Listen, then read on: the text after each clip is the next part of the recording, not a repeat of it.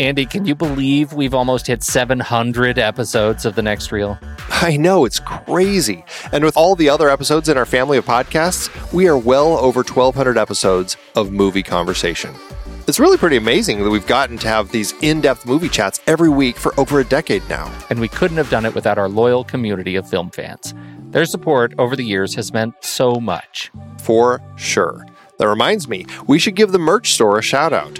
Buying shirts from thenextreel.com slash merch is a great way listeners can continue to support the show. Plus, they get to sport our great designs.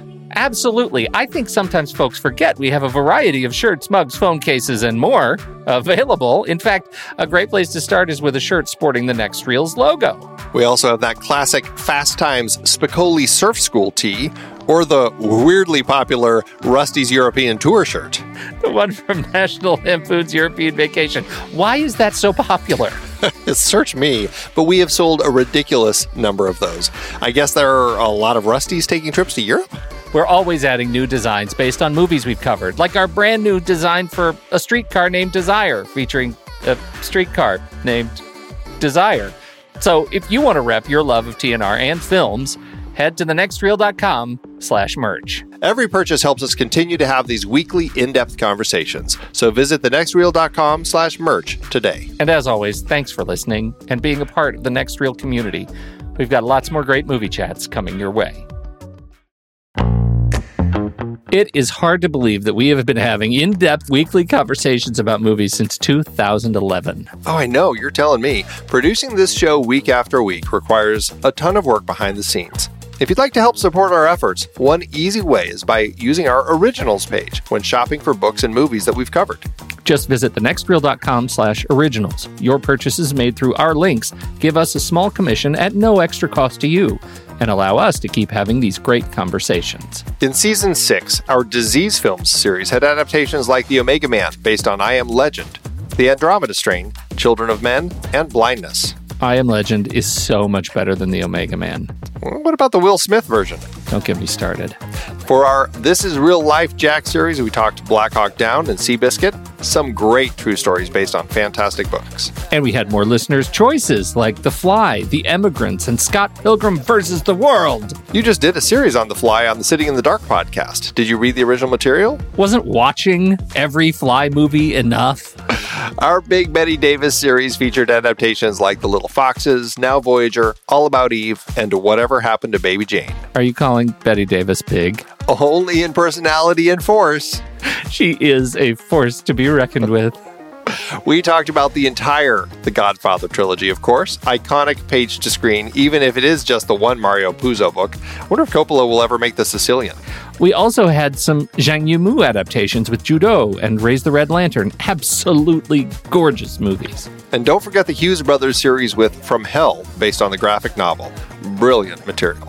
Kelly Reichardt gave us Wendy and Lucy and Certain Women, adapted from short stories. Plus more Hayao Miyazaki as we tackled Howl's Moving Castle. Find all these books and more at thenextreel.com slash originals. Every purchase supports the show. Get the full list of adapted films that we've covered at thenextreel.com slash originals and start your next read today.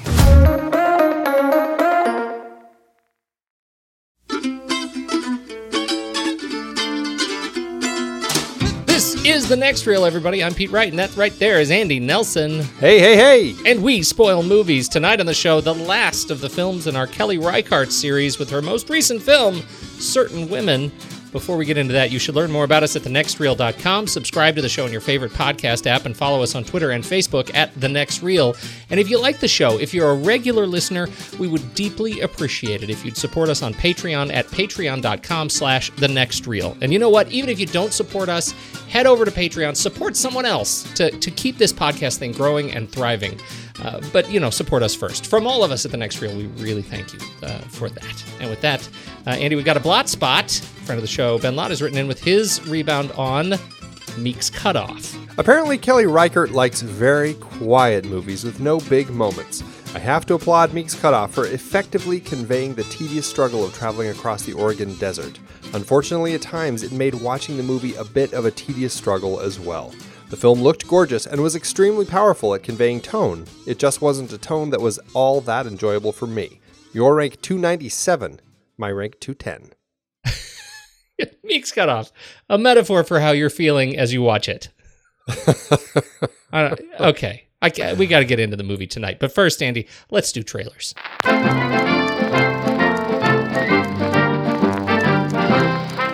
Who's going first, Pete? You um, you can you you can go first. Oh, really? Yeah. No, I, we've got no red band, and so it's gentleman's rule. And um, uh, Andy starts with an A. And Pete know starts with a P, but here we go. Gentle- gentleman's rule is alphabetical. I guess you didn't know that. Apparently so. Apparently so. Well, my trailer, Pete, is uh, is Kathryn Bigelow's new film, which I hadn't even heard that she was coming out with a new film. So uh, when I saw the trailer pop up, I got pretty excited. Um, it's her new film, Detroit. And it's a, based on a true story of a police raid in Detroit in 1967, which results in one of the largest citizen uprisings in the U.S. history.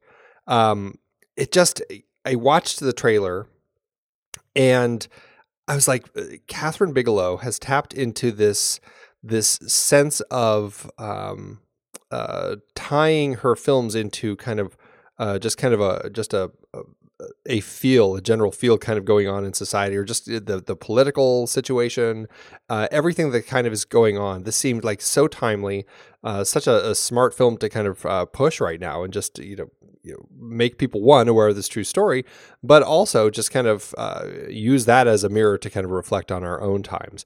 And I really like that Kathryn Bigelow does that. With you know, we've we've talked about um, a number of her films already, and I think you get a little bit of that in The Hurt Locker, which isn't based on a true story, but certainly feels like it has some elements of truth as you're seeing uh, the character in the story there. And of course, Zero Dark Thirty, which is uh, based on kind of the true story. And I I just find. Um, her filmmaking has become so energetic and and interesting, and she's not afraid to kind of uh, you know take a story places um, and kind of push buttons. And I think that this is a great opportunity to do some of that. Um, also, I got quite excited about the cast. I mean, aside from uh, like John Krasinski, who apparently pops up, you got John Boyega, and that's very exciting to see him popping up after a little bit of uh, some Star Wars, a little break in between the two Star Wars films, and uh, then of course Anthony Mackie, who was in uh, in uh, Hurt Locker, and uh, just another great cast, just a cast of a lot of really interesting actors and and actresses. And, and people I'm quite excited to see. And I don't know, I just got really excited. I, I felt like this was a really thrilling story that I really didn't know much about, so it got me excited. What did you think, Pete?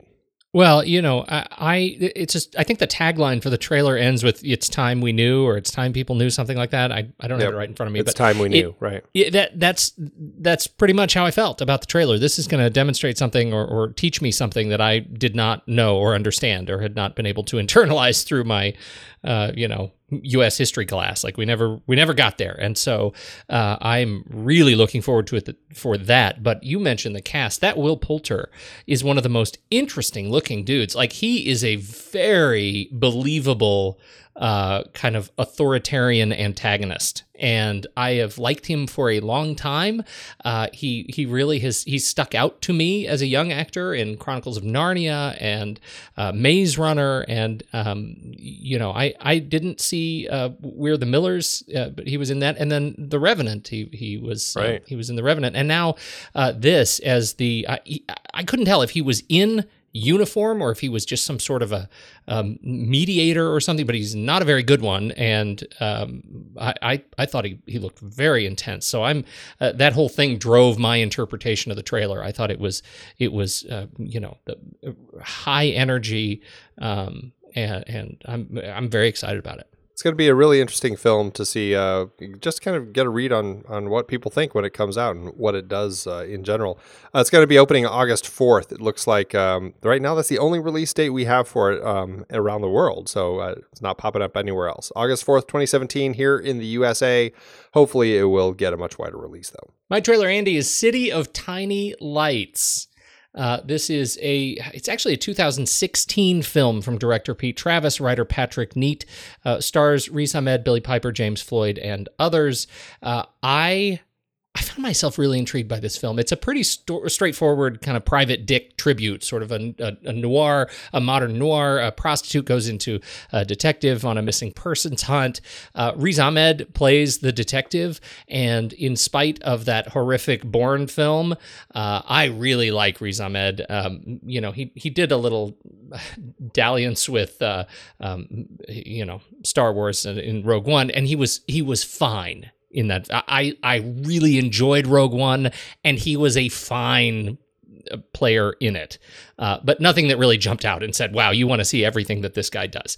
Uh, he was just fine. Mostly, what you love Riz Ahmed for, if you love him, is his portrayal of Nasir Naz Khan in The Night of on HBO, uh, and uh, he's you know he's done a couple of episodes of Girls, um, and which which I'm not I don't really follow Girls, but uh, I do I think the Night of is absolutely terrific, and he was uh, in Nightcrawler, so he's got a lot going for him. This guy, I think he's he's just his star is just getting brighter, uh, and I really like the look of this city. It is a it's a, a portrayal of London that is vibrant and colorful in its darkness, and I really hope that that look lives up to the film's kind of hard boiled uh, hard boiled promise. What do you think? Yeah, I agree. I, I, loved the the vibe, the look. It had a real kinetic sense to the whole trailer. Um, I mean, it's a trailer. I know they already are kind of cut that way, but the film it just it has that that presence of it, and I really liked just kind of him in this role. It it, it really kind of uh, lent to a noirish sensibility, and and him as kind of that uh, Sam Spade sort of detective who's kind of like uh, just kind of dealing with the the dregs of society, and uh, you know was just kind of stuck in the middle of it.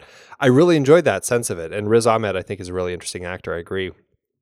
Uh, I haven't seen that uh, that show that you uh, mentioned, but uh, what I have seen, I generally find him quite enjoyable and and memorable, even if it's not a huge part. And so that's what I like about him. And this looks like a really interesting opportunity for him. So it got me pretty excited. I, I just love the feel and the sense of everything here. Well, and I didn't even mention, you know, director Pete Travis. Uh, he's behind uh, Vantage Point, which was the uh, uh 2008 film starring Dennis Quaid, Forest Whitaker, and Matthew Fox. If you remember that, it was a fair film. Uh, a lot of nice intrigue there, but more importantly, Andy. Oh yeah, he is the director behind Dread from 2012, which I think we both walked out of feeling like that's a film punching above its weight.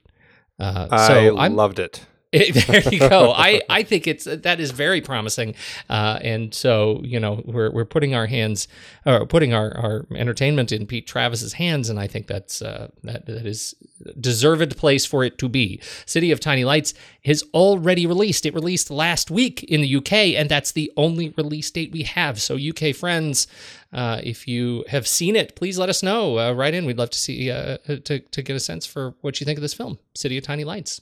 Fantastic. I can't read, Andy. The lines are all squiggly. Hey, Flint.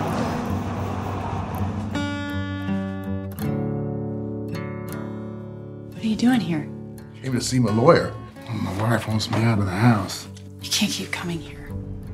Your wife works for you. No, she's the boss, actually. I wonder how much more there might be buried here. I was so afraid I'd get out of law school and be selling shoes. Mom works in a school cafeteria, my sister in a hospital laundry, so selling shoes is the nicest job a girl from my family's supposed to get. Certain Women, Andy, 2016. Again, director Kelly Reichardt, writer Kelly Reichardt, based on the uh, a couple of short stories by Maile Meloy, and uh, it it tells the story of certain women, and those women uh, are Michelle Williams, Kristen Stewart, and Laura Dern, and in in my view, uh, the the very best thing going for this film, Lily Gladstone, who is just terrific as the unnamed rancher. There are some men in here, we'll get to them, but it really is the story of certain women. This is a, a much different film than we have, have seen from Kelly Reichardt in a number of ways, uh, and it it satisfies a couple of my issues with past films that we've talked about in this series, and it's still minimalist and quiet. How did it hit you? Yeah, she very much uh, is a minimalist filmmaker, and it was interesting to see her directing a film that has three stories. Um, I I think that I kind of enjoyed it, and I do kind of agree with you that this might be the best way to kind of take Kelly Reichardt's uh, storytelling because you really kind of get the full sense of the story, and you don't have to spend an hour and a half on on it, right? So you get to kind of split that time up between three, so each one gets its own half hour, and that's really all it needed. Uh, to that extent, I I did like it.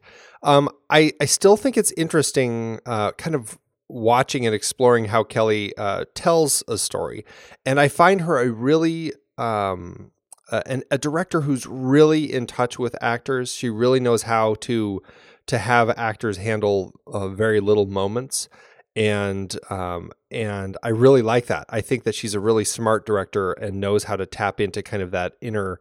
Uh, the inner voice of the actors and just kind of watch as that kind of unfolds without them having to say anything. I really enjoy that, and I got a lot out of the film um, in that sense.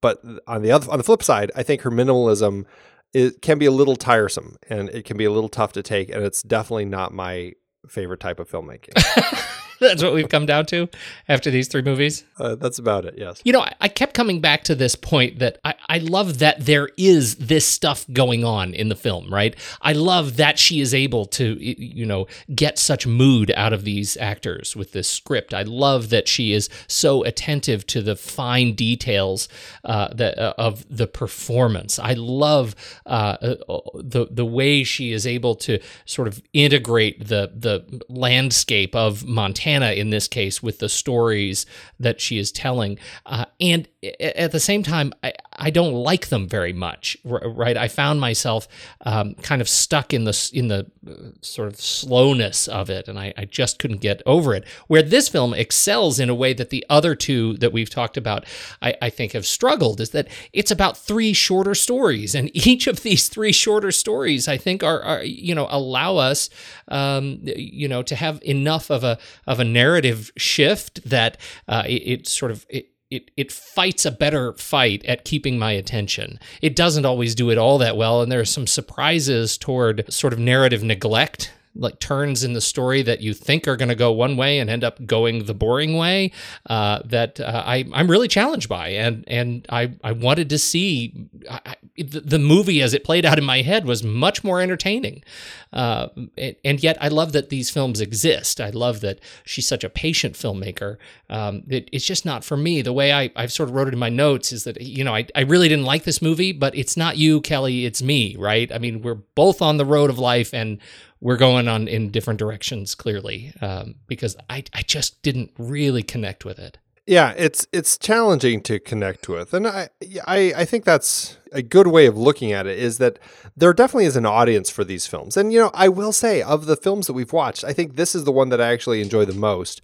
I enjoyed these characters a lot. Um, I, I enjoyed at least two of the stories. Yes. Um, quite a bit. One story I found really, um, really kind of uh, flat and kind Tough. of going nowhere. Yeah. But, um, but for I the wonder if part, it was the same story. Yeah, I'm curious now. It's just it's just a different kind of storytelling. It's it's a patient kind of storytelling, um, and I'm just happy that she kind of moved into this this realm of doing multiple stories in a film.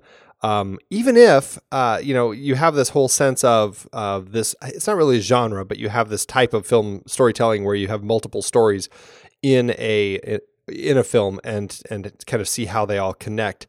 This one, I didn't really get much of a sense of connection between them. I found it was almost like um, just three different stories that happen to be kind of in the same area, kind of passing by each other in the night, uh, so to speak. But you know, I, I don't know. It, it actually I was curious about Maile Meloy's uh, stories and just kind of I mean I enjoyed these stories enough where I actually I was curious about reading some of these. I thought it might they might be some interesting um, stories to read. Yeah, I'm I'm curious about that too. And to your point, I you know I I found the the final sequence, you know, the sort of fourth epilogue sequence where we see these stories. Uh, they're they're very loose, sort of circumstantial connections. I actually really liked that. I thought that was a really nice bit. Like it, it didn't feel forced. It didn't feel heavy handed. It just served to demonstrate that this is a world in which all three of these things coexist. You didn't. Uh, it it didn't resonate with you all that well. Well, I mean, and and maybe I missed something, but I mean, really, it's it's Laura uh, Laura's lawyer, Laura Dern's lawyer, lawyer character. Um, her office just happens to be getting a visit by the rancher, That's kind of Mhm. that story, the connection. And then uh, um, uh, Michelle Williams' husband is having an affair with Laura Dern. Well, that connects all three stories. No, no, it, I know. It's just I was. That's it. It's I- it's very it's very subtle. It's very nuanced, It's right? I it's mean, it's very just subtle. I guess. I guess my problem. it's it's not that it's too subtle. I mean, I don't mind these sorts of connections. I think that they're interesting. Um, I just feel like um, I, I, want a little bit more of a sense of kind of a is there a thematic connection between them? And I get I, I, I think that there is a thematic connection between just kind of the the world of these women and kind of their experiences. And maybe it's just me. I just I like uh, like you. It's it's not you, Kelly. It's me. I just like if I'm having a, a film that has multiple stories all uh, kind of interconnected and all being told together. What is the reason for that? Is it going to be you know is there is there something a little more than than this and maybe it is just the fact that there's just this kind of this subtle connection of these these women who are kind of in this place in their lives where they're looked at as as maybe less than because they are uh, a woman and maybe because it's they're not the the person that the person on the other end is wanting and they have to deal with that Yeah, one one of the things that I think is interesting. I'm glad you you brought that up. It, it's a obviously a central point in the film, and I, it, one of the the the reason I I feel like that point was interesting to me is almost the same.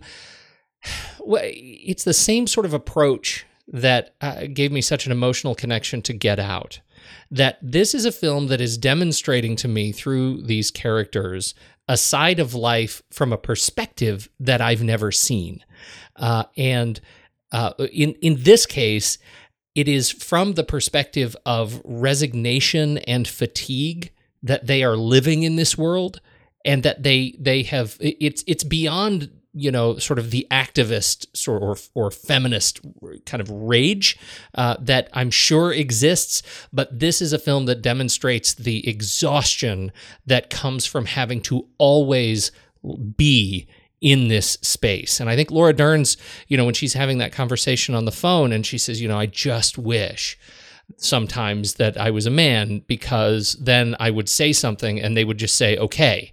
And I wouldn't have to, you know, I wouldn't have to, in this case, spend 10 months telling that to somebody, uh, to a client, only to have that client go to a, a male lawyer and have him say the same thing and have him say, okay, well, I guess that's it then in one meeting. And and I think she says something like, you know, it would be so relaxing or something. I can't remember how she put it, but but that is the connection that I, I feel like this movie is attempting to make for me as a viewer and somebody that absolutely doesn't exist in this space, right? I can't be in this space of of of that kind of fatigue and that kind of resignation of, ha- of being just treated like that um, insidiously and all the time. And so on that level, this film for me really succeeded. I felt like I learned something from these certain women and their different experiences with that kind of sexism, right? We have it on the job. We have a different kind of sexism in the relationship between husband and wife that absolutely occurs.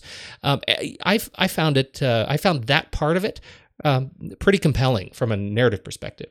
and also from uh, from a lesbian rancher who uh, is you know wanting kind of in this situation where she's falling in love with somebody who just doesn't love her because she's not she's not the same type of person right she's not lesbian Uh-huh. And right, right. I exactly. yeah, it was, it was very interesting. And you know, the more we talk about it, the more I actually like that element of the film. And I, I think that probably is the connection between these stories and the fact that perhaps they don't have you know a big traffic uh, accident at the end that kind of ties all three stories together, um, making it feel a little more forced. Maybe that does uh, work better yeah. for this type of story. And so.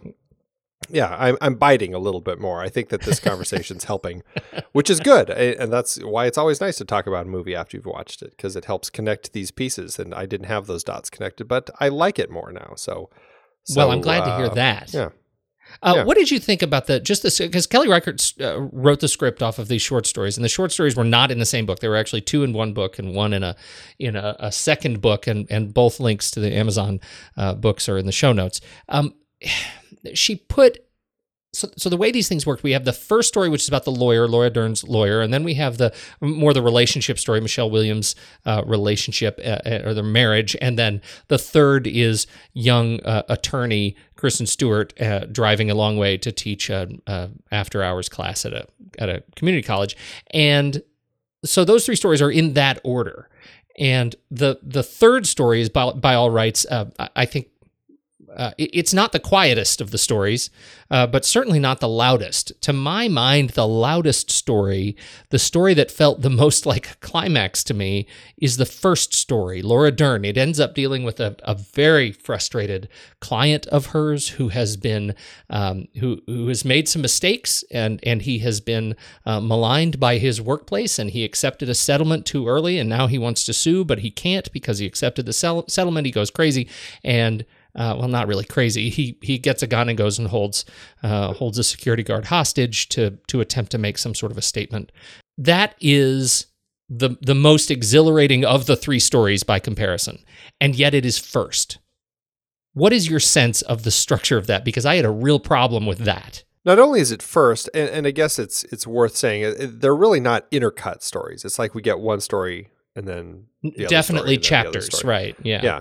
I it's I mean it's funny that you say that. Uh, I think I have a few a few thoughts on this. One, you're exactly right. This is the sort of story that would have the hostage situation happen at the end in a different type of uh, filmmaker's version of this, where the hot the the the person Fuller take goes into this place and takes a bunch of people hostage, and it happens to also be uh, you know, uh, Kristen Stewart and Michelle Williams, like they all end up in a hostage situation, right? That that would be kind of how a, a different type of film would tie all these stories together, and it it certainly doesn't happen here. Um, and I, I, it's funny because I, I think that that that uh, the hostage situation is such an interesting element to introduce in that particular story, but the way that Kelly handles it it takes all the the tension out of it. I mean, it was the least tense hostage situation I'd ever watched. There was nothing uh, thrilling about it. It was just kind of oh okay, and Laura Dern kind of walks in. I mean, I didn't have any sense of fear for her. I mean, she they put her in a, uh, um, uh, uh, a Kevlar you know, bulletproof vest. Um, but it was just like okay, she goes in, she looks for the papers, uh, and then he kind of leaves, and it, it what it ended up doing for me was just it it ended up kind of really diminishing the whole sense of of tension and climax in that particular story. And it really ended up making this particular character of Fuller this poor man who had been just through through the ringer with the his situation um, really made him kind of pathetically comical in in that really kind of sad touching poignant sort of way where he he realistically seemed to think that hey you go out the front and pretend that I'm still holding you while I sneak out the back. And he really thinks that she's going to do that. Yeah. I mean, it was it was really sad, and but that was kind of the place that he was in, and I just felt like that was the story that this was telling is like how kind of pathetic this person, eh, this individual, had become in in this tragedy that had happened in his life, and and just kind of how she dealt with that but then how she ended up kind of connecting with him because of it. And actually later we get at the at the very end of the film we get that final moment when she comes to visit him in jail. And that ended up being kind of a really touching moment as she kind of has that conversation with him. And i just felt like this was the sort of situation where i mean she's the lawyer he held her hostage. She should really kind of cut the cut the rope and not talk to him anymore. But she doesn't. And she goes and talks to him and it just felt like there was this connection there that she couldn't let go of and I found that really intriguing. That uh, you know, and I to to that point, I, I feel like the structure of the script, right, having that story first and then allowing the two other chapters, the Michelle Williams and the Kristen Stewart chapters, to play out, and then cut back to her, um, you know, going to visit him in prison as part of the epilogue. It does allow us to experience time passing for him. Like when we come back to him, it's it's been long enough that it feels like he's been in jail for a while, and that's that's really gratifying. Again, from a narrative perspective, I think it it closes the loop for us, which is structurally good. The problem that I have with it is that it is the most exciting sequence in the film and once it's over and and to your point it's it is not an exciting sequence right? Right it is the most exciting sequence in the film. And i couldn't help but think that it is something that you build up to. And one of the really important reasons that this fil- that this segment really should be at the end is because Laura Dern is a stinking closer. Man, she is a she's a wonderful talent, and I love love love her character in this.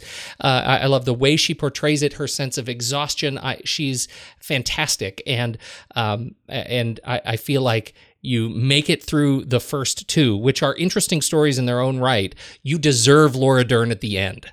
and so I felt like I should have earned that. And instead, it was it it was just a kind of a slow ride through the last hour and twenty minutes. Yeah, that's really interesting. And you've got to think that Kelly Reichardt, who not only did she actually write this script and direct this film, she also did her editing again, mm-hmm. as she's done so far in everything we've talked about. You've got to think that she played around with the the order a little bit in the editing and which story is going to be the one that she wants to see up front and which, that makes the most sense and everything. And it, it, it's interesting that she did take this approach to to putting that up first because it really is a uh, like you said. I mean, it would be an interesting one to have at the end. It kind of makes sense because hey, there is this hostage situation, and it's an interesting way to end it because it kind of feels like there's a little bit of a climax.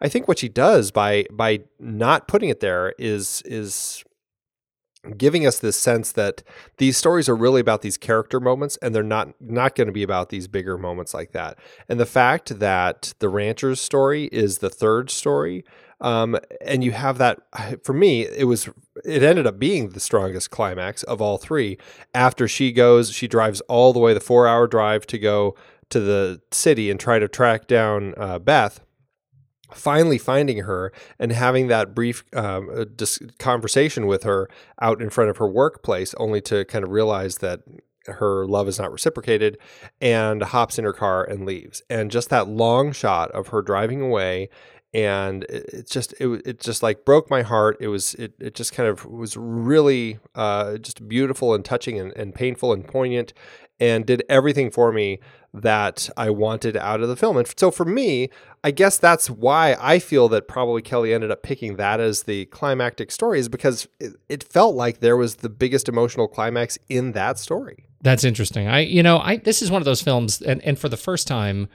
uh, I really felt compelled, even though I didn't like it all all that much for all these reasons. I did feel compelled to see it again. Uh, I think this is going to take a couple of uh, a couple of viewings for me to kind of in, internalize some of these choices. You, are right; that end is, ends up being a a really powerful.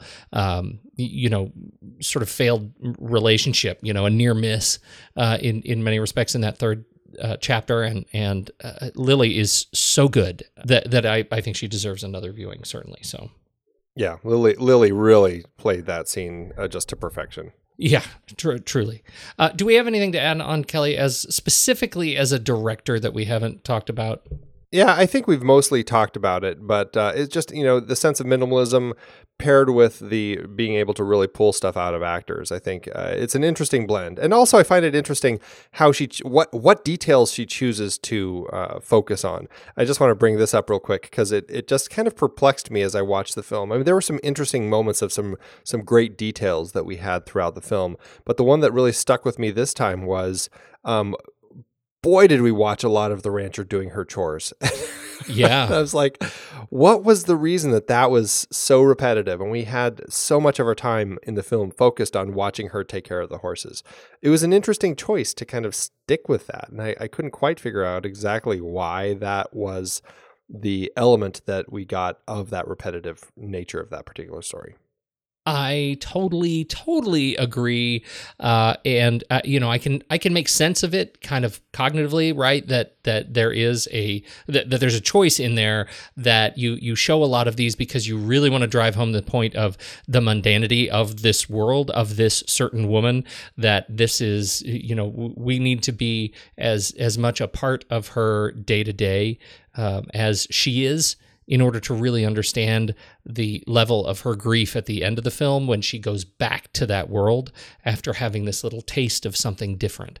And and so I get it.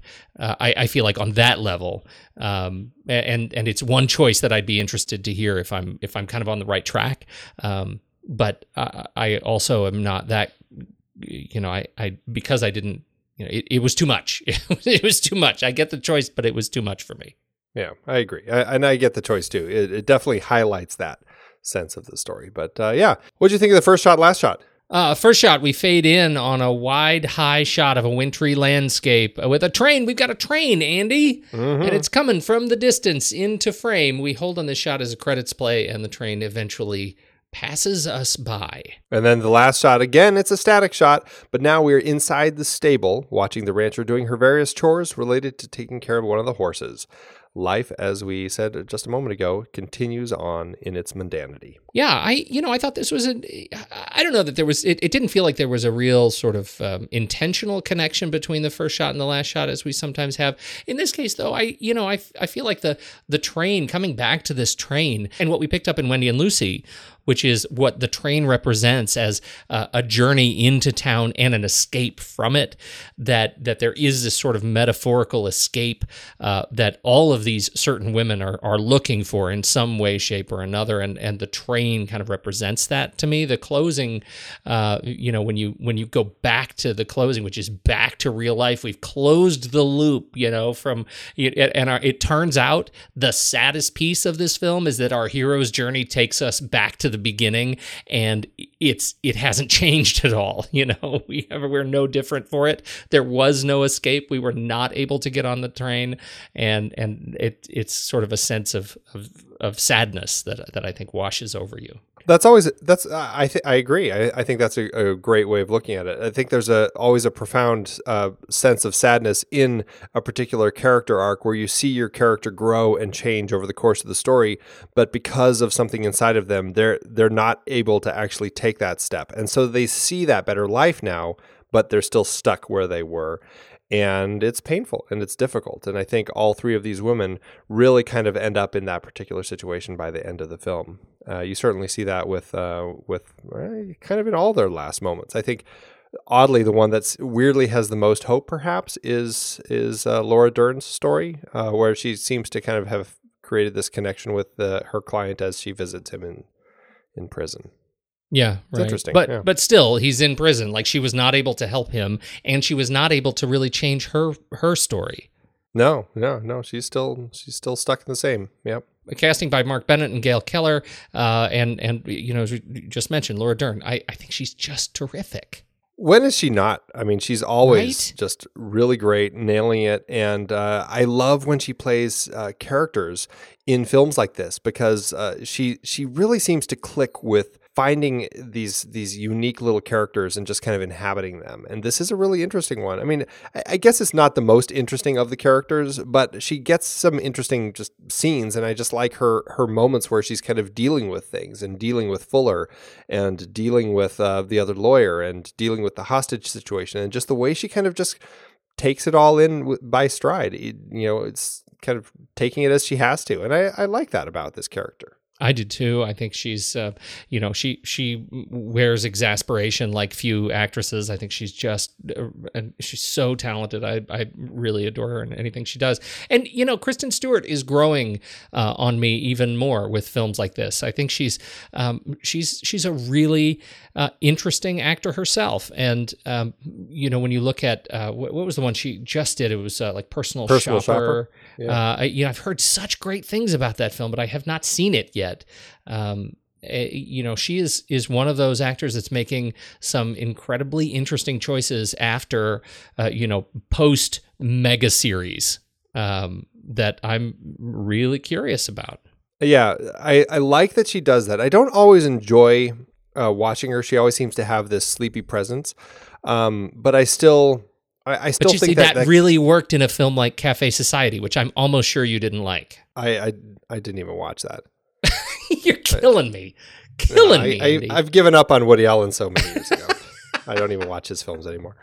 Um, no, but I mean, but I, I like Kristen Stewart though. She does have this sleepy presence, which I think works really well in some situations. Sometimes it, I don't quite buy into it as much.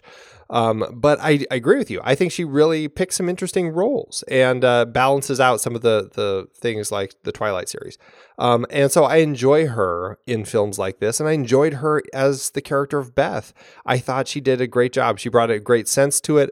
There were some really interesting moments, like between her and the rancher, as uh, the rancher turns up with the horse and offers to give her a ride down to the cafe, and all that sort of stuff. It was just, it, I enjoyed how all of that played out. I did think it was interesting. Uh, Kristen talked about how she, she, I, I guess the way that she usually acts is she'll kind of learn her lines quickly, um, but uh, allow herself to kind of alter it. So she kind of adds some of her own uh, idiosyncrasies to her characters. But, uh, but Kelly on this particular film said she's going to have to say her lines word for word because, as she stated in an interview, words are very important to her. I, I find that really interesting. I don't know why, because I, I, I don't know if that surprises me about Kelly or if it makes perfect sense for Kelly. But Yeah.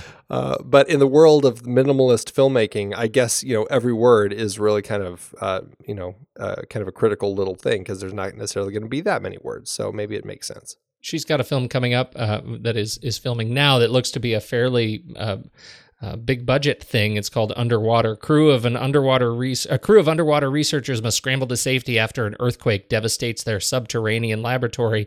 Uh, Jessica Henwick, Kristen Stewart, T.J. Miller as comic relief, Vincent Cassel. I wonder if he'll be an unnamed assassin. Uh, John Gallagher Jr. Love him. Just about everything. Uh, Mamoudou Athie and Gunnar Wright. I, that's actually uh, uh, uh, probably a film like Life. Uh, you know that that we know how it's going to end, and we're probably going to see it anyway. Oh yeah, probably. Yeah. So Kristen Stewart, she's got another got a couple of big things coming up. Uh, Michelle Williams uh, as Gina Lewis. She is the she plays the wife uh, in the second chapter of the film. Um, what'd you get? It's interesting that you you approach that character as describing her as the wife. Just you know, I mean, she she I mean, she is the wife. She's kind of driving that particular scene. Uh, or that particular story, uh, and she is the wife, but she's Is that diminutive? I- I- Is that what you think? Because I would refer to him as the husband, but I, I, don't want to. I don't feel like I need No, to talk I- about him right now. Yeah, no, I, it's just odd. I, I, it was an odd word to pick. I, I don't know, but I mean, she is the wife in that particular story. Uh, I, this is the story that for me was uh, left me feeling pretty flat. I it didn't do much for me. Um, her quest is to uh, they're they're building this house out in the middle of nowhere, and um, eh, she really wants this this uh, this old old sandstone that is in uh, Rene Auberjonois' yard. It's this old, uh, not like ancient, but it's this this native sandstone that's just sitting out there. It was used used in the old schoolhouse from I don't know ages ago, and and it's just been sitting there. And she really wants it to be a part of her new house. And she's the owner of her her business, and I thought that was an interesting moment that uh, when her husband is talking to Rene Auberjonois about her and and says, "Oh no," and her husband's like, "No, no, I he she's the boss. She's the one who is the boss in this particular uh, working situation that we have." And you kind of get that she kind of seems to have this drive and this push and this this focus uh, about wanting to get this and doing what she needs to to get this this brick. But at the same time, it's funny how that whole scene plays out because the guy's like, "Okay, yeah, you can have it." And it's Yeah. like, oh, okay, that was awfully awfully simple and I- I don't know. I just didn't get much out of that particular story. I mean, Michelle was fine, but it, it certainly struck me as the least uh, least interesting of the three stories. Yeah, I, t- I totally agree. I was I was absolutely underwhelmed by this story, and uh, like you said, the Michelle Williams as the wife and James LeGros as the husband. Uh, I I found at the story deeply uninteresting, and um, so it was it was work to get through that until Rene Auberjonois shows up, and even his portrayal of this kind of health failing uh, uh, senior citizen living alone. Um, I, you know, I, I found his that that threesome on the couch, uh, uh, you know, kind of compelling uh, to watch how that sort of sexism plays out. Uh, you know, the way uh, Auberjonois or Albert, his character Albert, kept sort of interrupting her to to talk to Ryan. I thought there was a really interesting dynamic. I think Auberjonois is incredible uh, as a as a performer, and um, it it reminded me that he's out there and he's still great. Uh, and I, God, I just wish I liked this segment more. That's exactly how I felt.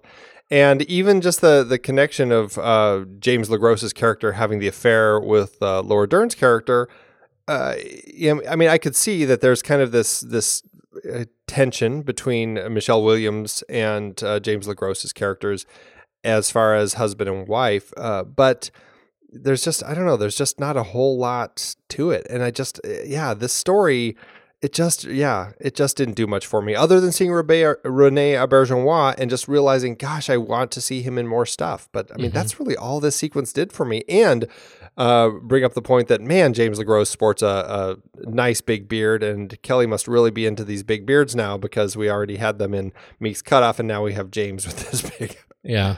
Great big Yeah. bushy beard. Well, and you know, I mean, we I you live in a place where I I- I imagine you don't see a lot of beards. It's not a place that celebrates Oh. the beard.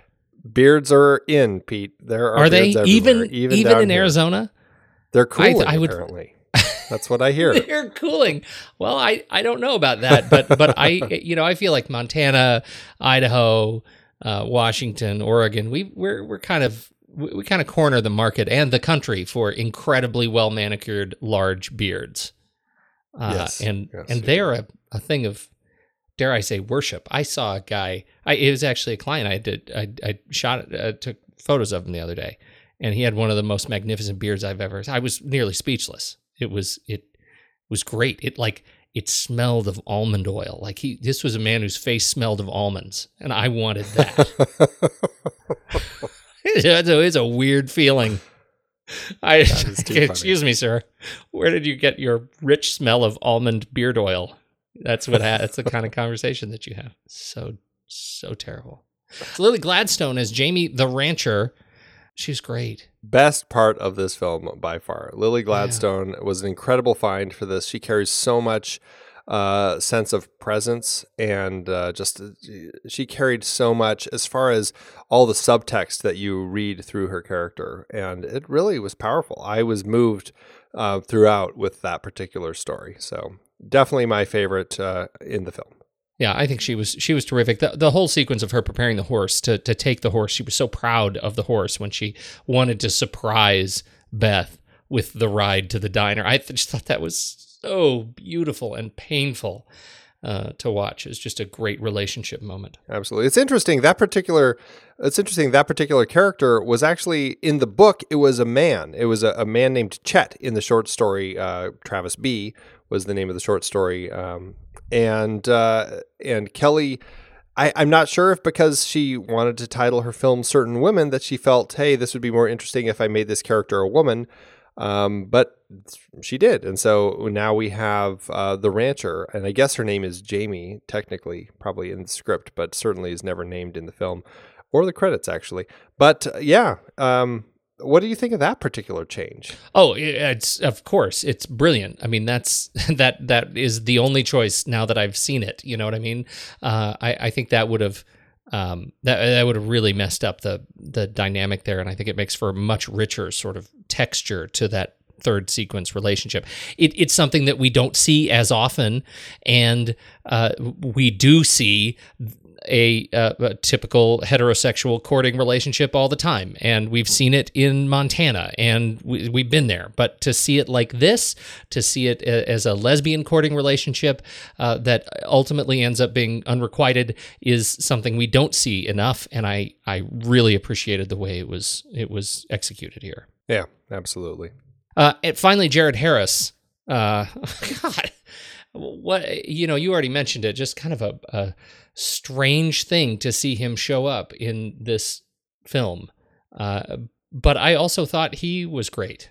he was he was really good in this particular role. It wasn't something I I don't know what I expect of Jared Harris. I but it surprised me to see him pop up here, which is I- maybe it's just because it was exciting and I was excited to see him. I always enjoy seeing him in in films and and I- I really connected with his character because I felt his sense of frustration being stuck in this situation, um, whatever it was that happened. It sounded like uh, it really just kind of messed everything up in his life and and created this situation where he's he really feels at odds and that there's no way out anymore. Um, I found that really kind of touching, and I enjoyed seeing him struggle with this. I thought he was a great actor to carry it. I do too, and he's so not sinister, and I'm so used to seeing him as sinister. Right. And uh, it was it was such a treat to see him play this kind of character, and and remind yourself that yes, big mainstream movies and TV shows may have cornered him and and typed him, but uh, he's a guy with a with a, a great breadth of of skill, and uh, I thought he was used very effectively. He was the friendly boat captain in Curious Case of Benjamin Button, so he's not always the bad guy. Okay, okay, you got me on Benjamin Button. There's that. Yes. Getting it made, uh, a similar crew uh, behind the production of this film. That certainly seems to be the case. Uh, she seems to bring on a lot of the same people. Certainly, the same uh, team of producers seem to consistently be behind Kelly in the films that she's making, and uh, a lot of the same uh, same people that we've seen from. Uh, uh, maybe I, I didn't look at the credits from the the couple films that she made in between um, uh, the last one we talked about Meek's Cutoff and this one, but certainly we see a lot of the same people from Meek's Cutoff and this one. Christopher Blauvelt, Blauvelt again as Ah, cinematography. Um, he's still a uh, you know fits the minimalist uh, filmmaker vibe. Uh, and Andy, I, I gotta say, finally after three films, I'm just gonna say it out loud. The first film, the darkness was, I you know, it was it was kitschy, it was moody, and the second film, the darkness was okay, but I can't see what's going on. And the third film, it's just annoying. Like light the scene, people. I can't see what is going on on screen, and I deeply want to see that. And I was frustrated. Yeah, I completely agree. It was so frustrating that it's just like, I, okay, I, I get it. You like dark scenes, but why? There's there's no point in us not being able to see. Uh, you know, you have these great tools to make it look dark, and it doesn't have to be dark, but we can still see what's going on.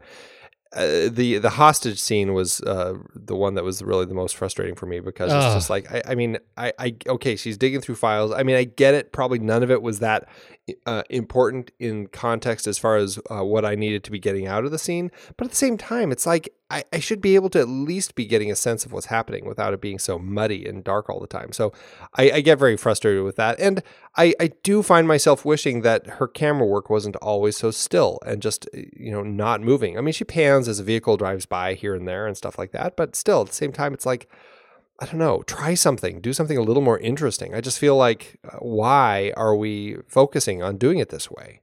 You know, I I- I feel like I I heard a I, I heard some I can't remember where it came from. It, it was just the other day. Uh, I was watching another uh, writer uh, who had asked the question, who was asked the question, you know, how do you how do you keep trying new things and uh, you know delivering new new stories and new narratives, things that we haven't heard before. And the the first part of the answer is there's nothing we haven't really heard before. It's just all interpretation. But then the second one was the the most difficult thing that we can do is is forget what we know and what we have achieved in the past for at the expense of our success in the future and you know it, it's it's a chef learning to forget a recipe so that she can do something in, brilliant cook the same resultant food in a way that is new and rich and vibrant. It is a, a writer who is forgetting um, you know how to put together a, a potboiler of a of a novel in order to write um, you know something in a different genre or style and and you know forego the things that have brought them success in the past just to try something new. This film i couldn't help think about that as i'm watching this film that i don't feel like the the style or tone over however many you know eight years that we have have watched these you know over the range of these three films has changed right? It's still camera work. It's still the same sort of reliance on nat sound uh, less so in this film than the first one um, but it's still there. It's still the darkness. And you know you come to at least i feel like we have uh, in the number of series that we do you come to expect to see some change some evolution of filmmakers over time. And i'm not I, I'm, i haven't seen it. This film to me does not represent that. Am, am i completely out in left field here? No, I think I think that makes perfect sense. So yeah, she hasn't had that sense of kind of growth in her filmmaking, other than I mean, maybe with the characters, and you're just getting a lot more out of some of these actors. But but still, as far as a filmmaker, somebody who is is you know telling a story with film in the world of cinema, yeah, she's not doing anything new or different, other than shooting on film apparently because. She said that snow appears flat in other formats, but then, of course, there was hardly any snow in Montana when they decided to shoot this.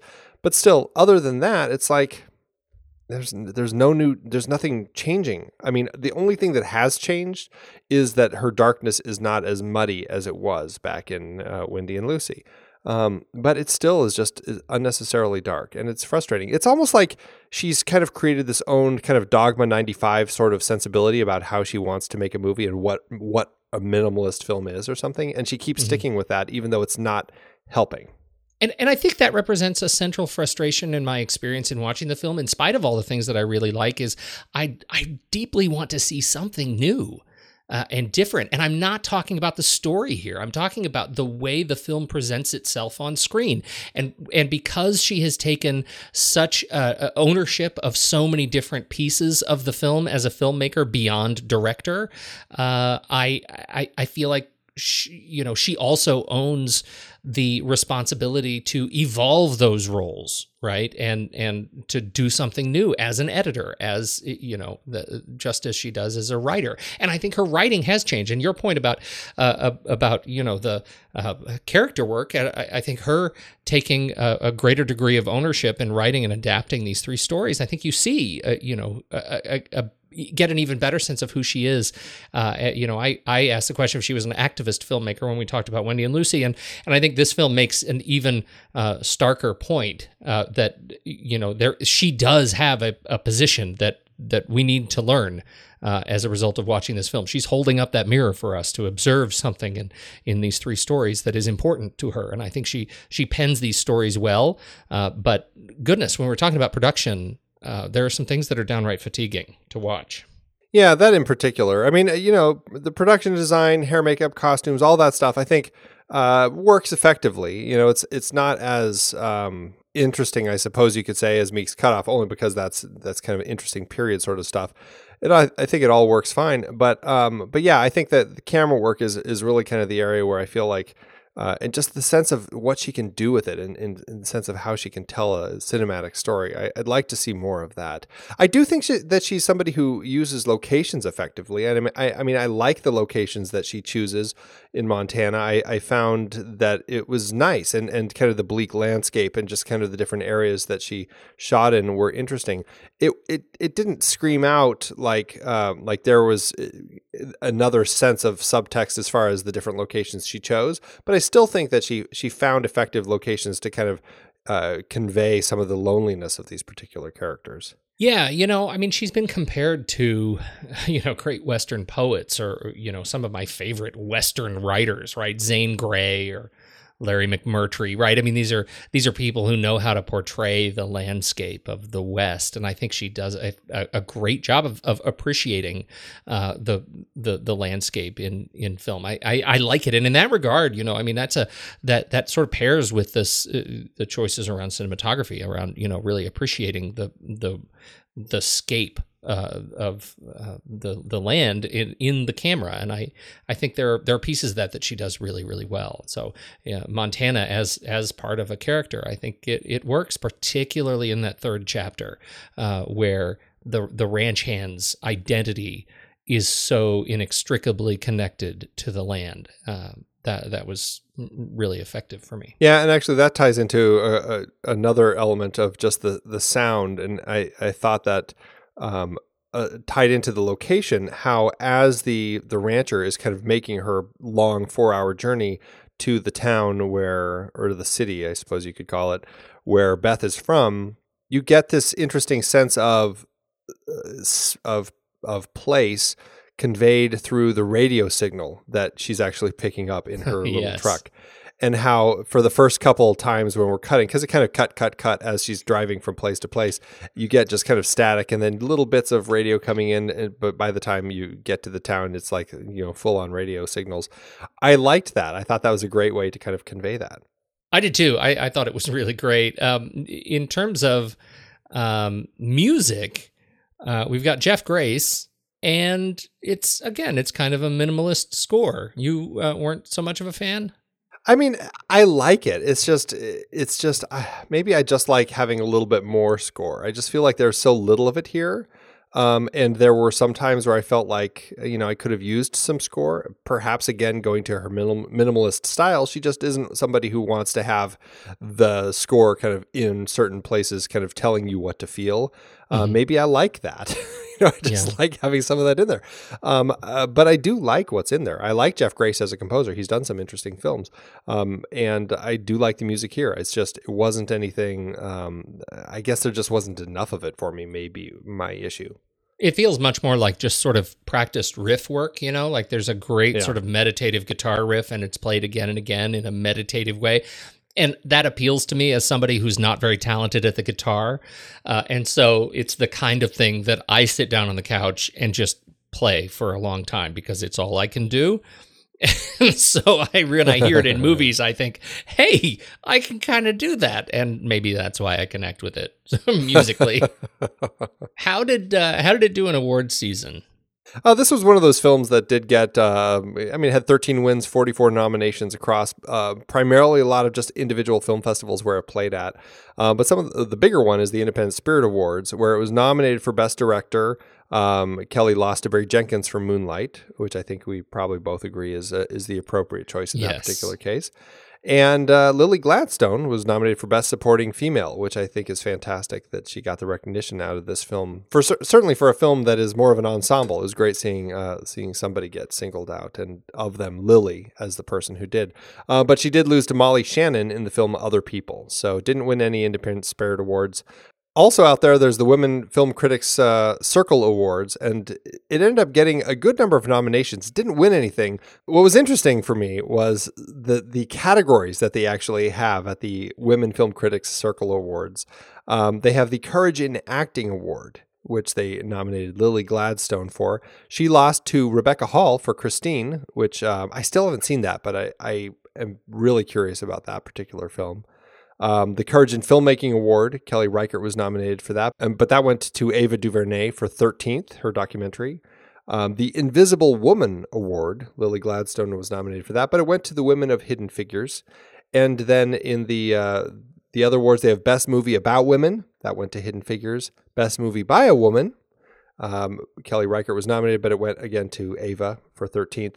The Best Woman Storyteller uh, also went to Ava DuVernay, and the best female images in a movie, but that went to Hidden Figures. So a lot of really interesting categories. Didn't win anything, but it, was, it kind of uh, excited me to learn that uh, this uh, this organization is out there and that they have these awards. You know, I, I I think this demonstrates how deeply conflicted I am about this movie. That I didn't connect with it or like it very much, but I am still so satisfied that it is in such great company in award season. Do you know what I mean? I found it a really compelling film. I think it's probably for me the one that I like the most out of Kelly's films. Um, it's yeah, a really interesting yeah. story, uh, a lot of stuff going on here, and I think her strength is telling these these little stories. And I think it worked in a in a way where she was able to do three in one. Yeah, I well, and this was a, a point I made about the first, uh, you know, Wendy and Lucy. I think Wendy and Lucy would have been a a wonderful film as a part of a of a trio of chapters like this one. Uh, as a standalone film, it, it was you know a, about you know, I don't know, 60 minutes over long for me. This film does exactly what I wanted, right? It gives me a whole movie, but it gives me three pieces that, as movies, uh, you know, in and of themselves, would have been way too long. But each one of them is made better by the other two. Uh, so I, I found that, you know, much more satisfying. And, and I'm with you. Of the three, this is definitely my favorite. Uh, how did it do in the box office? Well, somehow Kelly managed to get another cool 2 million to get this film made, uh, despite some financial struggles with her past several films. Apparently, she's got a group of supporters who really just want to see her making more movies. Uh, the film was released on only five screens October 14th, 2016, opposite The Accountant, Kevin Hart, What Now, and the family film Max Steel. It did uh, end up making it up to 138 screens, but still never made its money back. It earned $1,068,054 domestically, which actually is Reichardt's first film to break 1 million at the domestic box office. So I guess to that end, there's there is growth in her career. Um, and 67, just over 67,000 internationally for a total of uh, about 1.1 million. It means the film had an adjusted loss per finished minute of $8,000.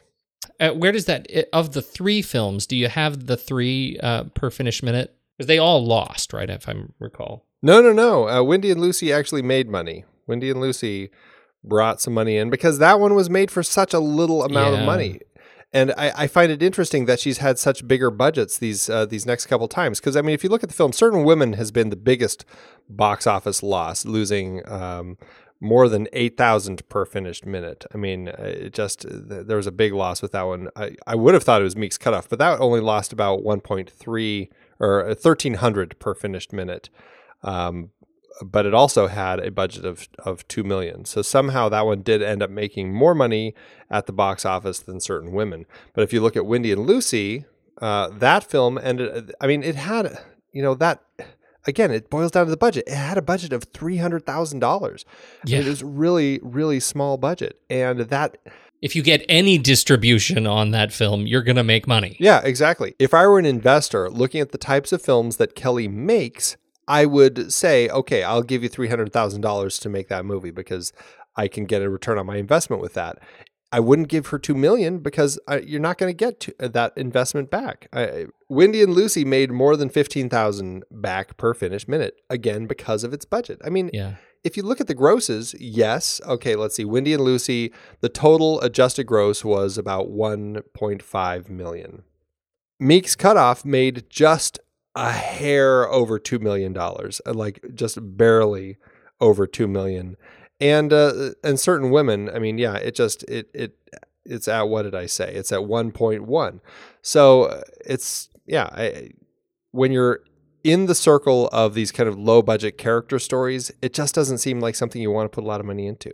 You know, I it, it- this gets back to filmmakers, and I like Danny Boyle, for example, who I, I know is not the only filmmaker to say this, but it, he certainly speaks about it quite uh, eloquently uh, when he talks about the, the how he suffers when he is given too much money, and that uh, you know he says that he is at his best when he's making movie at a mo- uh, at a more modest budget, and you know when he, he talks about films like, um, uh, gosh, what was it that he got he, he got more money than he had in the, a long time. He was just listening to this interview. I can't remember. Was it. Life Less Ordinary? Uh, it, maybe no, I because that was um no, it was the beach. It was the beach. Oh, yeah, uh, yeah. Which was just uh, crazy for him coming off of uh, Trainspotting and A Life Less Ordinary, and here we are doing the beach for a lot of money. And he said, as a director, it was a, it was a disaster. He wasn't. It, it was too much money um, to to you know make a great film. And so uh, that's one of those lessons that even though he's in a, a very different sort of um, budgetary kind of echelon than Kelly Reichardt at this point, the same comparison you know may hold. Right? I I, don't know uh, from an investor's perspective what you what you make of that, but it it certainly certainly feels like um, you know too many too much money spent on choices that maybe didn't need to be made. Well, and I guess the question is, what? I mean, what are they spending the money on? I mean, you're obviously getting um, more caliber actors performing in the film. It's a better looking film. I mean, Mhm. I, I would say that both of the two million dollar films looked a lot better than the three hundred thousand dollar film. Um, but you know, there's not a sense of of growth in the storytelling uh, when you're increasing the budget so much. So I, I think that for me would be the, the the sticking point is that I want to see a little bit more of the growth because they look essentially like the exact same type of film. I think it's time, Andy, for us to rank it. Yeah, let's do it. Head over to flickchart.com slash the next reel or just swipe over to your show notes in your podcast player there and you'll see the word flickchart. If you tap it, it will jump you straight over to certain women on flickchart.com. You can add it to your list of films and let's see how it stacks up in our ranking. All right, first up we have certain women or the Road Warrior. Well, I think it's The Road Warrior. Absolutely, absolutely, definitely more of a film that uh, I think appeals to both of us. Mm-hmm. Certain women or Atlantic City. A little bit of Louis Malle. I'm, I'm kind of Um, a fan of Atlantic City, so I'm I, I am that one. too. Yeah, no, it's uh, I'm I'm in Atlantic City. Certain women or Gone with the Wind. Um, I have issues with Gone with the Wind, but I'm still going to pick it because there is a lot of sense of filmmaking going on in that film. I'll give it to you, but I'm bitter. I'm bitter about it. certain women or Marty. Oh, geez, certain women. I actually, yeah, certain women. Certain women. You, you, going back to that, Marty is an interesting film. I, I kind of like. No, it's not. Still, No, No, it's no, no. not. listen to me. Listen to me. I kind of like Marty. It's an interesting one because I think that it could also uh, benefit from a, uh, a, a truncated story. Uh, a lot. Interesting. Yes, I agree with you, Andy. On Just that, thought, we are in violent agreement. All right. Next up, certain women or the crazies. I'm the crazies. I'm certain women. really? Yeah. Like hard? Yep. I'm not that hard on the crazies, so you can. Okay. Right. Certain women or your favorite film, Pete. Yi Yi, a one and a two. Certain I women, please. Andy. Certain women, and I yes. We're gonna have to rock paper scissors this one. Jeez. All right, here we go. All right, and one, One, two, two, three. three. rock, scissors, rock, rock, paper, paper, paper, paper. paper. There you go. there you go. That's the new way we play this game. I like it. Okay. That's gonna really help. Okay, Yi Yi takes that one. Whew. Jeez. Certain, I know, certain women or Key Largo. Key Largo. Key Largo, please. Mm-hmm. Certain women or We're No Angels. That was a nice Ah. movie. I'm gonna pick We're No Angels. Yes, you are. Certain women are Christmas in Connecticut. Christmas in Connecticut. for me. Also a nice movie. yes, it is. These were our very early holiday movies. Ah, yes, indeed. Yeah. Well, that does it, Pete. Puts it at 271 out of 298 on our chart. That's just a few spots above Wendy and Lucy. And of course, uh, we have uh, Meeks cut off way down at the bottom. Yeah. Yeah. Well, it you know, in terms of the ranking of the three, that feels about right to me. Uh, in terms of the ranking on our chart, I think that demonstrates that we are not uh, probably in the core audience, although there is a lot to appreciate on this film in particular. Yeah, I agree. I think there's a lot to appreciate. I actually think that this is one that I would watch again. I really enjoyed the characters, particularly that third story. I almost feel like I would just skip over the the Michelle Williams, uh, James LeGros story Mhm. and just go from the first story to the last story. Yeah. Um, I, I you know, I, I really enjoyed uh, kind of what Kelly was doing here, and I feel like, if anything, I feel like there has been a sense of kind of that growth in in honing in a little bit on those character moments, and I really think that it benefited her telling a story that had three parts to it. Oh yes, huge. What's this do for your Letterboxd ranking? I, you know, I, I really was going back and forth on my Letterboxd ranking. Was it a three star or was it a three and a half star?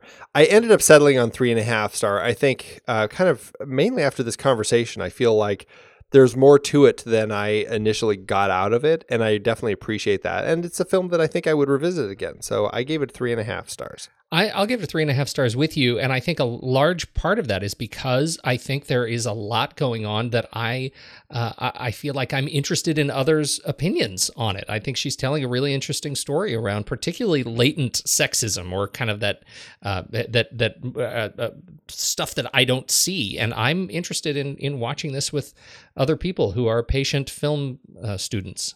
Here's a question for you, Pete. Something that we never, never have discussed at all. But for those of you who use Letterboxd, you are aware that Letterboxd not only lets you do a star ranking, but it also lets you do a like. Do you like it or not like it with a little heart? Um, which I think is really interesting because you can like a, a two star film, but you cannot like a five star film. And I think That's, that's, the a yeah, pretty- that's the guilty pleasure critical consensus tool. I like that a lot. Yeah. So I I, feel like we should. I feel yeah. I, I heart that too. I feel like we should start using that. Um, Okay. I don't. I, it's going to be tricky because obviously we're going to have to like. How are we going to split that if if the two of us disagree? Um, Alphabetically. You know, get, yeah, alphabetical. Gentleman's agreement. Uh, yeah. So, but you know, let's do it. I I would say that it's three and a half, and I liked it. I mean, I I- I, I- I would have said uh, three and a half and and leave it blank, but I, I I since I don't know how to split it and it was your idea, I will let you do this this week without fighting. I feel like if I like it, it's a film that I'm I'm inclined to go back and watch again. You know, Yeah. I feel like there's something there, and I'd be willing to look at because I Okay. found myself getting something out of it. So to that end, I feel like you would say you liked it. Awesome. Yeah. No. Okay. I like it. Then I agree with you. I agree with your interpretation of me. That's all that matters, Pete. That's all that matters. Excellent. Uh, all right, Andy. Well, this was this was a treat, and now we have what I imagine is going to be a uh, a hairpin turn of a tonal shift. Uh, where do we go from here for our next series? Yes, we're going to be kicking off a new series of three films directed by Chilean filmmaker Pablo Larraín that have come to be called, I guess it's his unintentional trilogy, not something he actually planned, but uh, he they've kind of all ended up taking place at the beginning, middle, and end of uh, Pinochet's dictatorship in Chile. The three films we'll be looking at are Tony Manero, Post Mortem, and no. I am very much looking forward to these three films, uh, particularly watching them together. Yeah, and particularly because I haven't seen any of them, so it's Yeah. it's uh, certainly some films I've heard about and have piqued my curiosity. So now I have the chance. So very much looking forward to it.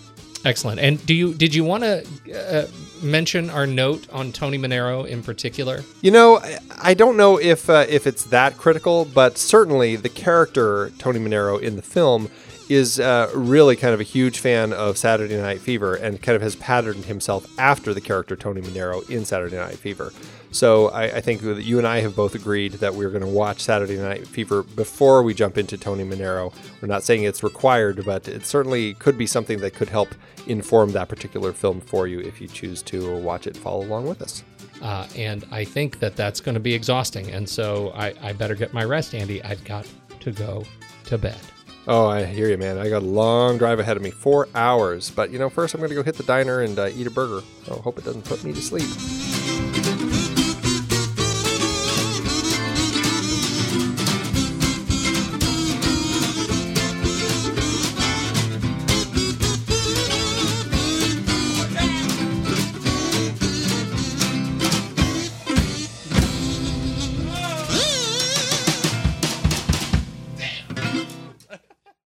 Amazon was not able to giveth, Andy. Amazon didn't. It kind of hurt. It hurt. There is no, we, we found no entry for certain women on Amazon, and therefore uh, none of the internet was able to comment there. However, the internet did come out to Rotten Tomatoes. So this week, Rotten Tomatoes hath giveth, and uh, we've got a couple of reviews from audience reviews uh, over there. Um, and I should, are we going to go up or down? Our ranking. We should go up. Don't you Okay, think? so why don't you start as a Okay, as- so- uh, yeah. I've got Nunya B's review, which is a half star.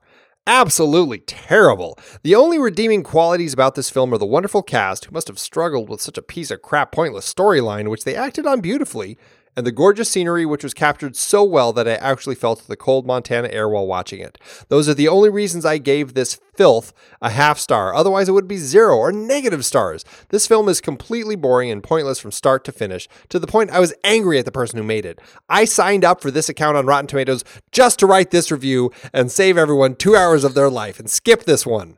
I'm the guy who loves weird movies and boring dramas that nobody else likes, and even I hated this one. That's saying a lot. and and we should say that this is I and you- I don't know how to sort on Rotten Tomatoes. We're clearly not regular Rotten Tomatoes commenters or, or reviewers, but uh, there are a lot of really positive and touching reviews uh, on on this film. Oh and there we're are just- some that are sub sub one star at a half star. Mine is a one star from Tom, and he says, you know, it's a real snoozer with no hint of a plot. Great for dozing on transatlantic flights. So certain women or Dramamine. Uh, you know, I, I did pick one critic review from Camilla Long at the Sunday Times who summarizes it all fine detail and no fun. And I that really resonated with me uh, after watching this movie that it, it is a real celebration of fine detail and the points that I'm missing in the narrative, whether they're happy points or dramatic points or sad points, there's nothing fun uh, that that comes out of it as a viewer. And I thought that was a, a particularly astute comment. Very much so. Very much. I agree. All right. Thanks, Rotten Tomatoes. I've been podcasting since 2006. In that time, I've tried countless hosting platforms, but in August 2022, we switched to Transistor to power all of our shows here at True Story FM, and it's been a game changer. I love the Transistor allows unlimited podcasts and storage without extra charges. We can publish so much content, and we do. If you want to start up a podcast, do yourself a favor and host your show on Transistor. With their one click publishing, you can get your new show onto all the major podcast directories effortlessly. And their website builder lets you quickly build custom sites for each show. The detailed analytics are invaluable too. You can access all kinds of listener data anytime. Oh, and the versatile players allow you to embed episodes anywhere to reach new listeners. Plus, the team behind Transistor is super responsive and keeps making the platform even better. After using countless hosting services over 15 plus years, Transistor has been hands down the best podcast partner for us. If you want a hosting platform to take all the worry out of getting your podcast out into the world, go to thenextreel.com slash transistor and check it out. Support our show and support your own show by going to thenextreel.com slash transistor. Start growing your podcast today.